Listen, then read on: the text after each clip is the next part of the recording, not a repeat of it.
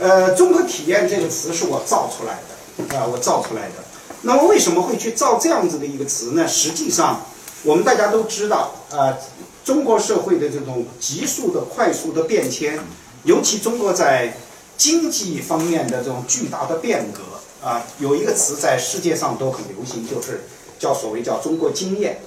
那么我自己在，因为我们的背景，我们中间有很多老师的背景，我们原来都是做社会学里面的社会心理学的。那么这样子的一个背景就决定了，我们会去追问中国社会发生这么巨大的变化，难道促成这场变化的人啊，就是这场变化的主体本身可以不发生变化吗？对吧？因为这样子讲，大家都就能理解。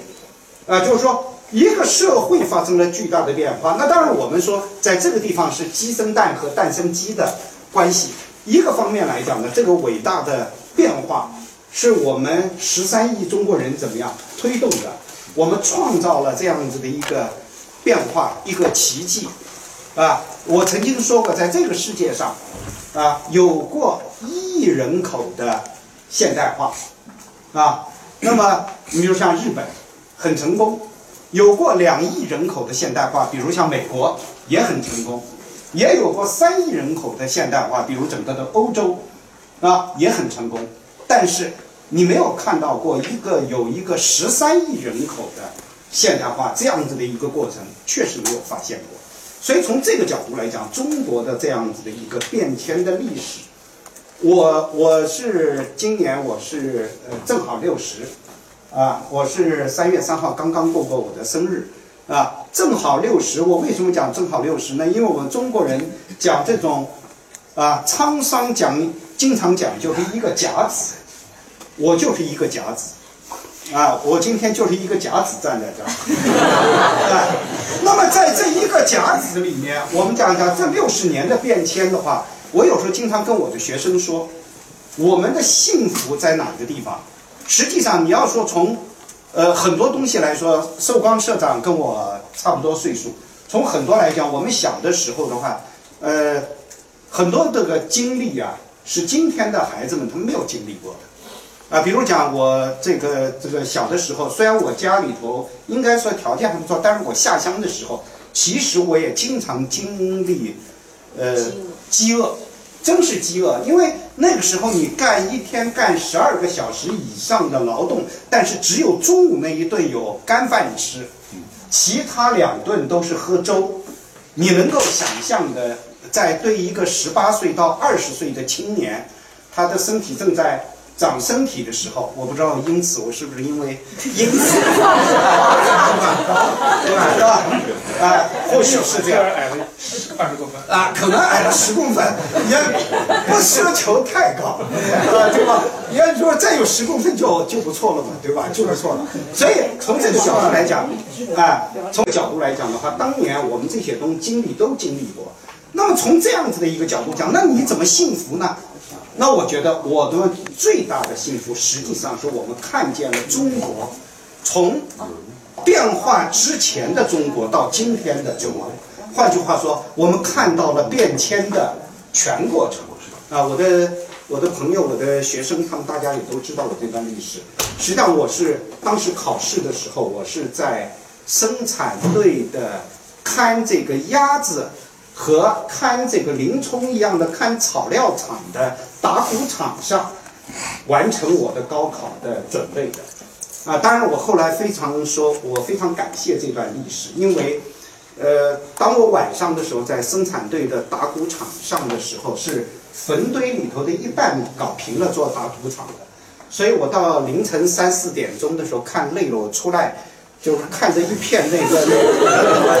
那个坟堆的时候，我都是我到今天还记得，我当时就这个这个高声的吟诵“落日无人松径里，鬼火高低明”，对吧？那就就那个样子的一个状况，我是在煤油灯底下完成我的高考的，后来就考上了啊，考上了那年考上是两呃这个五百七十。八万呃五百七十六万人里面考上了二十七万八千，啊，二十七万八千。所以从这个角度来讲，我们都对这一段历史啊，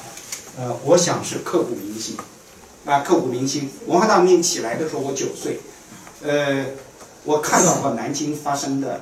很多事情，所以在我的一本书里头，我今天带来这本书，准备送给呃这个寿光社长的。我在里头有一个啊，我那个。这个这个九九岁的时候，我看见那个就是我们现在大家知道那个一九一二那一代，当时叫梅园新村那一代，过去那些呃升官这个大院子里头，这时候被红绿敲开了，中间被取出来很多人，然后把他们家的东西拿在前面的院子里头一把火烧了，叫那个那个那个这个这个破四旧，那些人实际上是资本家，我这时候才知道他们是资本家，过去他们的门都是。关着的，我想四九年以后，他们一直生活在心惊肉跳之中，啊，所以这这段历史是非常非常的，呃，我我想是一段啊，一个一一个历史。那第二个呢，我们大家知道，后来就出现了，啊，因为这个文大革命的这样子的一个现象呢，说对于一改革开放的时候，实际上是出现了一个价值观的空白，在这个空白中间，最重要的就是出现了一个，呃，关于那个。这个人为什么要活着的一个讨论啊，这个讨论是这个叫什么名字呢？我这脑子一下子呃啊潘晓的呃这个这个这个讨论啊，讨论的当时的一个主题就是人生的路为什么越走越窄？实际上，我想呢，就是在王大明之后，年轻人出现的一种对前途的迷茫的一个苦闷啊，就当时就出现了这样子一个啊，那么。到这个改革开放以后呢，这个就就我们大家知道，就是现代价值观和社会心态开始萌生。我这个地方从两个方面做了叙述，一个是改革的力量，啊，一个是开放的力量，啊，一个改革的力量，一个开放的力量。那第四个阶段呢，出现了一个顿挫期，啊，实际上是一九八九年的这个这个政治风波啊以后出现了这样子的一个现，这也非常正常，啊，因为在政治风波之后。很多人就这一下子呢，就是呃，很多话也不能说了，很多事儿也不能讲了，所以很多人呢，呃，这个这个书也不能呃这个出了啊，所以呢，自然的话，在这个年轻人呢，会会有一个顿挫。但是我觉得邓小平他非常伟大的一个地方，就是说很快啊，到了九二年的二月啊，他有一个南巡。那么我对整个中国人的整个的这个精神的。呃，群像的描述，我觉得最合适的词就是边际，啊，就是说它处在呃两个的边缘，啊，它处在两个边缘，或者我们也简单可以说在现代和传统的边缘，啊，现代和传统边缘，所以我说认为它是一个精神的群像。那么这个词呢，边际人这个词呢，呃，实际上是呃不是我的发明，啊，是在社会学里面一个。非常重要的，实际上是两个人，一个是呃乔治齐迈尔，呃今天呢呃来的陈伯清老师，呃陈老师是齐迈尔专家，下次我们找有机会请他上山讲齐迈尔，呃齐迈尔的本身的生活也是丰富多彩，我想你要叫陈老师来讲齐迈尔的话，讲的会非常好听也好玩。啊。然后第二个呢，实际上就是这个罗伯特帕克。啊，这是个美国人啊，他后来把这个齐迈尔的这个这个源自齐迈尔的这个概念，后来就是把它发展成了最后叫边际人啊，这个词现在是在社会科学里面是一个非常呃这个这个这个这个这个呃流行的一个概念啊。简单说，边际人生活在两个世界中，在这两个世界中，他或多或少都是一个外来者啊，所以。我记得那个林语堂先生是讲过一个编辑人最佳的一个一个比喻，就是叫呃两脚跨东西文化，一心凭宇宙文章啊。因为我们大家知道林语堂，因为他是一个特殊的原因，他很小的时候，他的父亲是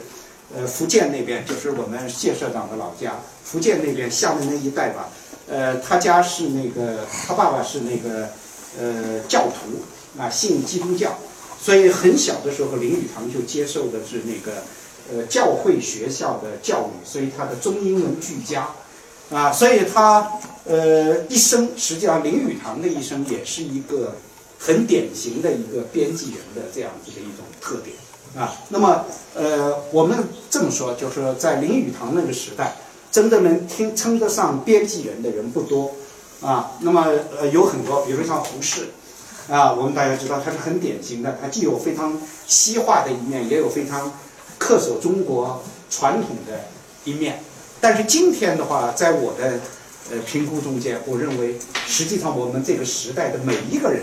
或多或少都在不同程度上是编辑人啊，都在都都在这样的一个程度上是是编辑人。那么这个是我的一个划分，我把编辑人我又划分叫做历史派的编辑人。啊，其实就是过渡人啊，就像当年，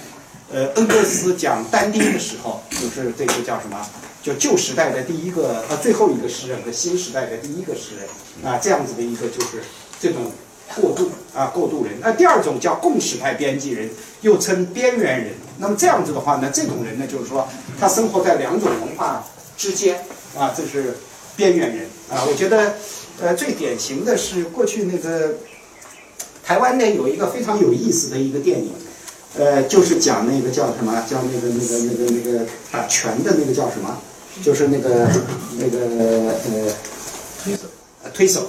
啊，推手的那个电影里面，你可以看到那些就是呃编辑人啊，因为他们是呃很有中国的文化，但他们生活在美国啊那样子的一个社会中间，所以在推手里面，它发生的一系列的故事的。那个背景都是因为是这个样子的，那么，呃，这种个人的困窘怎么样的变成一个社会议题？啊，就是讲的一个博士，一个女博士，一个女博士，她前她呃嫁了一个呃同学，这个同学来自呃福建，福建那个地方，这个呃谢社长知道是传统最根深蒂固的地方，你去看那个。你去看冰心先生的那个作文啊，那个文章，那个过去那个福建的女人是很辛苦的，男人就是喝喝茶，是这样的吧，男人就喝喝茶。哎，女人的话不但要呃做家务看家里头，女人还要种田。那个时候在冰心的笔下的话，女人小脚几乎是跪在田里面插秧的啊，这种东西我们今天的女孩子们已经。你们都连想象的空间都没有，啊，所以你可以看到这种社会的变迁的剧烈，啊，的剧烈。所以，所以后来她她嫁人了以后，她嫁给他了以后，他们就回老家。然后回老家呢，回老家的时候，那天那个全村万人空巷，不但是看这个这个这个呃新娘子，最重要要看女博士。啊，今天的女博士这都是女博士，都多了。哎，十五年前讲句实话还是凤毛麟角，所以后来呢，你看大家一下子就万人空巷，就去看，然后去看了以后，当天都很热闹，然后吃流水席。但是到了晚上的时候，就遇到一个非常、非常、非常令人尴尬的一个局面啊，就是说新过门的媳妇要给婆婆洗脚。这是你们老家的特色，那你我们在座的这么多，呃，这个这个这个这个女性朋友、小姐们，洗还是不洗啊？不洗，这有抗拒，不洗，是吧？所以洗和不洗，实际上，呃，就是说，对社会学家来说，他不是小说家，所以我不想告诉你们他是洗了还是没洗，这个跟我们没关系。而我现在。我们所讨论的就是，就是遇到这样的一种个人困窘，它是怎么出现这样子的一种个人困窘的？所以我经常说，一百年前会不会有困窘？一百年前其实不会有困窘的。每一个女性在嫁人的时候，当然前提是嫁到福建，啊，哎，嫁到福建的时候都会怎么样？给婆婆怎么样洗脚？而且呢，我想。他们相对来说，在洗这个脚的时候，尽管有百般的不情愿，但是他们是有心理准备的，对吧？因为他们或者看过，或者听过，再不济的话，你妈妈只要呃那个的话，在你呃出家的时候有会有交代过啊，告诉你呃今天晚上要有比较难过的一个坎，对不对？你怎么都会有心理准备。但是我们大家想，我们刚才讲的这位女博士。他没有这样子的任何的心理准备，他就像空降从太空来的人，就，呃，用现在那个词叫什么？来自星星的你，哗一下子就到了那个小山村里头了。结果吃完乐完高兴完，结果这天晚上马上说要洗脚了。所以这种困个人的困窘就这么到来的，那就这么到来的。那么我在想的话，一百年前不会有，一百年后会不会有？从刚才我们这位这个小这个小姑娘的这个回应来看，一百年后你要想让女性再给婆婆洗脚，基本上是痴心妄想啊！你看人已经明确拒绝不干，不要说一百年，现在也没。啊，现在也没了啊，现在也没了，对吧？就是说，所以我的意思，那么这种困窘产生在什么时候？实际上就产生在中国的传统向现代的这个怎么样变迁的过程中。我们的悲剧在我们已经更多的现代了，而我们的婆婆还是怎么样更多的传统。所以因为这样子，它就导致了这样子的一个这个问题的出现啊。所以，所以从这个角度来讲，我想我们可以从这边来来理解啊这个编辑人。呃，现在的中国人，我们大家知道，中国人过去像林语堂先生写，呃，《误国误民》就是中国人这本书的时候，他讲的中国人是什么呢？中国人是叫做这个有一个很重要的特点，叫知足常乐。但是我们大家今天看到，中国人是世界上最不知足的一族，对吧？那么我们如果出现了这样子的问题，对社会学家来说，他不会去想。是不是我们的基因发生了漂移，对吧？就这么短的时间内，为什么就一下子就变到这个样子了？那社会学家会想的一个很重要的就是，我们这个社会到底发生了什么变化，使得我们的人发生了这样子的一个变化？那么，我个人对中国人现在的这种，呃，叫什么？我刚才讲的这种最不知足的这样子的永不厌足的这种。特点的这个解释，我的解释是一个很重要的原因，就是说中国的变迁的速度太快了啊！我经常愿意用住房来做这样子的一个比较啊。为什么讲住房这样子的比较呢？因为我们大家知道，中国人的人均住房在改革开放前，你比如像上海，上海到一九六三年的时候，人均住房只有两点三平米。在一九四九年的时候，上千有三点九平米，这这个都是真实的数据，你们可以去查，啊。但是今天上海应该在三十平米以上，人均应该在。当然，人均不能够掩盖另一个事实，就是人和人之间的不平等，那是两个概念，对吧？但是我是想说的是，你不管怎么讲，你就可以看到改革开放以后。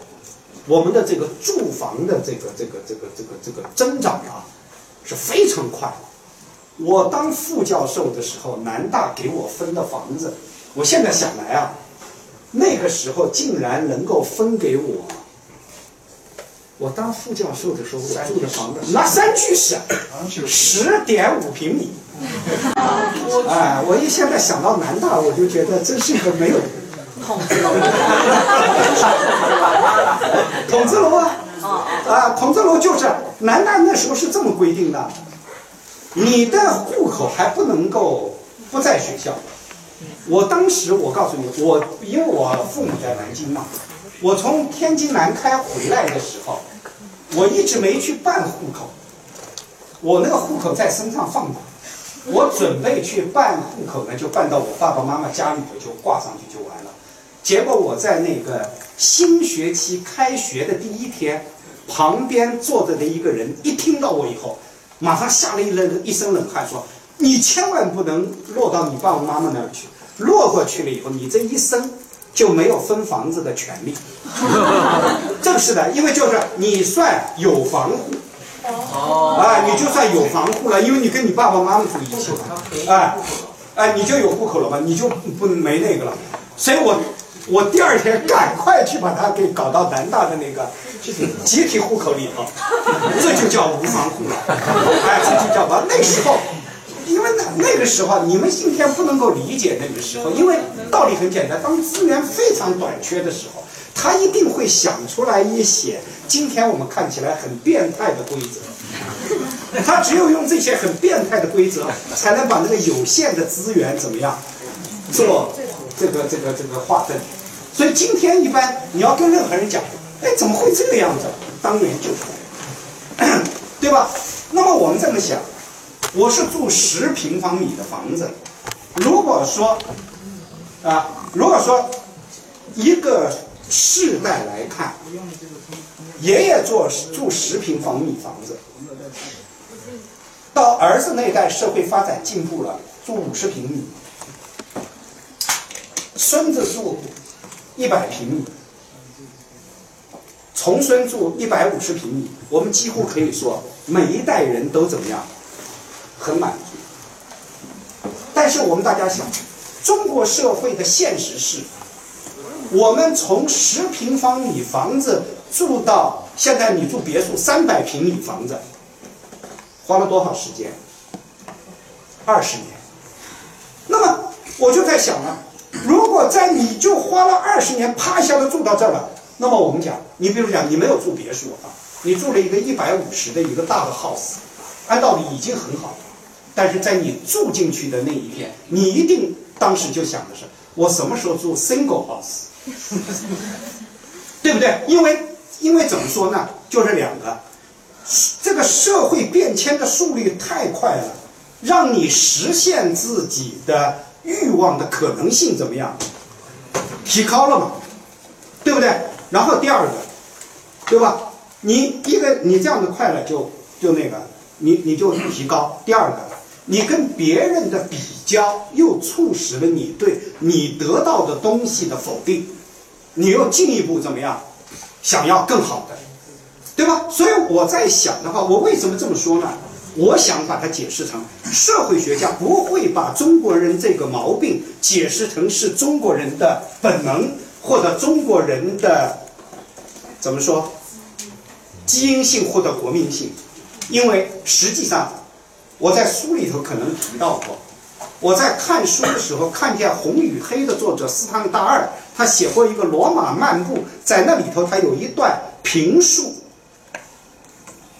这个就是这个这个拿破仑时代的法国人的有一段，他就怎么评述呢？他说，本来这个法国人啊，这个年轻人啊，年轻的时候都是吃喝玩乐，但是陡然有一天，因为一个上位，我们大家知道拿破仑就是上位嘛，吧嗒一下他变成了皇帝，这个对很多人啊就形成了一个刺激。啊，然后呢，又搞了呢，两三百个原先每年只有三千法郎收入的人，爬到了社会的高层，这样子带动了整个社会啊，都形成了一种想攀爬的心理。因为看到别人都怎么样成功了嘛，那他能成，我怎么就不能成？啊，所以就导致了那段时间里头，很多法国人年轻的人不再吃喝玩乐，不再玩，而想成为什么议员。这是斯坦达尔那段话里头。所以，我由此我能够想象一点，在快速的社会变迁的时代，每个人都是不满的这个这个个体。所以我们从这样子的角度，你也能理解。为什么我们这个时代进步的越是快，人们的不满越强？要是你光讲普适性，也不合适。原因是什么呢？如果光是普遍的，那中国人的整个的社会心理是过去西方人经历过的东西的一个重演，那我们也没什么大的价值，对不对？所以我觉得这两方面都要强调啊，这两方面都要强调啊。所以这是我后来在里面讲了两项研究啊，就是研究这个东西。那么，呃，我最后就一句话啊，因为这里面还有很多东西啊，但是我这样就讲一句，呃，我觉得中国社会科学现在所遇到的历史使命，就是理解发生在我们周遭的这场伟大的变迁。我愿意和我们的同事。朋友，还有在座的我们大家，啊，一起来经历这个伟大的过程。谢谢大家。